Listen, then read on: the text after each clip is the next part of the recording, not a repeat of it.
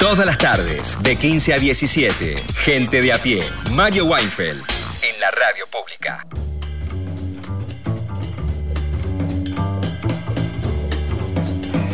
Victoria además sí tiene una entrevista. Gracias, Mario. Bueno, hoy vamos a hablar del preservativo vaginal. Es algo absolutamente nuevo en nuestro país. No se produce ni se comercializa en la Argentina, pero en la Universidad Nacional de Avellaneda ya lo están distribuyendo y de manera gratuita. Voy a hablar antes de nuestra entrevista, hacer algunas pequeñas referencias sobre este método de barrera. Eh, su uso está destinado a personas con vagina. ¿Para qué sirve? Bueno, igual que el preservativo peniano, que es el método de barrera al que estamos acostumbrados, eh, sirve para prevenir el contagio de enfermedades de transmisión sexual y, por supuesto, embarazos. Eh, la Universidad Nacional de Avellaneda se convirtió en la primera casa de estudios en el país en distribuirlo de manera gratuita. Esto sucedió mediante un acuerdo con el Ministerio de Salud.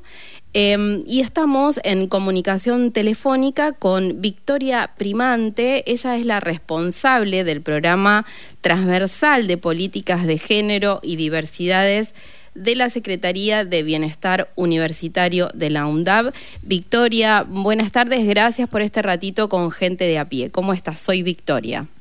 Hola Victoria, ¿cómo estás? Mucho gusto. Bien, muy bien, tocallas. Bueno. Sí. eh, Vic, quería preguntarte en principio, ¿por qué es importante contar con este método anticonceptivo? Eh, tiene algunas algunas ventajas. Por un lado, la posibilidad eh, para las personas que son alérgicas al látex de acceder a un método barrera de forma gratuita. Como saben, los preservativos que se distribuyen hasta el momento de manera gratuita son únicamente de látex. Hay muchísima gente que es alérgica al látex, de hecho hay todo un movimiento, un colectivo de personas alérgicas al látex reclamando por la implementación de métodos barrera de otro material. Para quienes son alérgicos al látex, la única alternativa es comprar el preservativo y los preservativos de otro material cuestan hasta tres veces más que el preservativo de látex. Con lo cual, en principio, esta es como la primera alternativa, es un preservativo hecho de nitrilo, es otro material que es apto para las personas alérgicas al látex, va a ser la primera alternativa de distribución totalmente gratuita de un preservativo de otro material.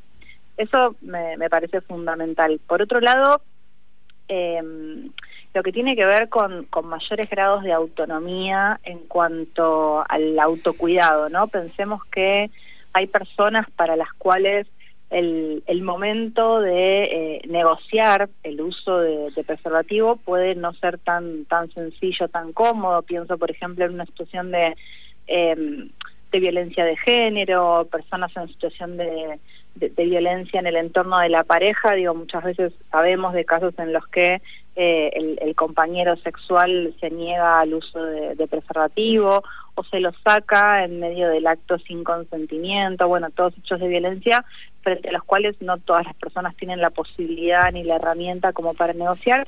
Esta alternativa permite que las, las personas con, con vaginas sean quienes eh, deciden eh, su uso y quienes llevan a cabo su, su implementación. Eso es eh, la posibilidad de, ganar mayores grados de autonomía en cuanto al, al autocuidado para el, para el encuentro sexual. Eso también me parece fundamental. Bien, el preservativo vaginal está pensado para mujeres cis, para varones trans, para identidades de género con vagina, para trabajadores y trabajadoras sexuales. Sí. Para la población joven amplía un poco más el, el abanico de identidades, de orientaciones identidades sexuales con la idea de no dejar a nadie afuera, porque esto es una de las características que le da importancia a la posibilidad de acceder a este, a este método de barrera. Así que ahora te pregunto, Vic, ¿cómo se coloca y cómo se retira? Porque estamos acostumbrados al preservativo diseñado para varones, para personas con pene.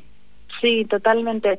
Y agrego una cosita en relación a lo que venías diciendo recién, que, que, que, está buenísimo que agregues esa información respecto a aquellas identidades a las cuales está destinado el insumo, porque al ser un insumo importado, ustedes seguramente van a ver en el packaging que eh, se lo define como eh, condón femenino, ¿no? Muchas veces van a ver que se lo denomina eh, preservativo femenino y la verdad es que la línea del, Ministerio de Salud de Nación y la que venimos reproduciendo desde el sistema universitario y los sistemas de salud eh, es hablar de preservativo vaginal, ¿no? Justamente entendiendo que no todas las personas con vagina se identifican eh, con el sexo femenino, entonces es importante esa, esa diferenciación.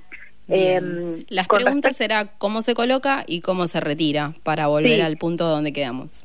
Eh, con respecto al, al, uso, el preservativo es eh, una especie de funda que tiene dos anillos, un anillo un poco más pequeño y más rígido en el extremo que va colocado por dentro de la vagina y un anillo un poco más grande y, más blandito, más flexible en el extremo que va por fuera, que queda colocado eh, por sobre la vulva.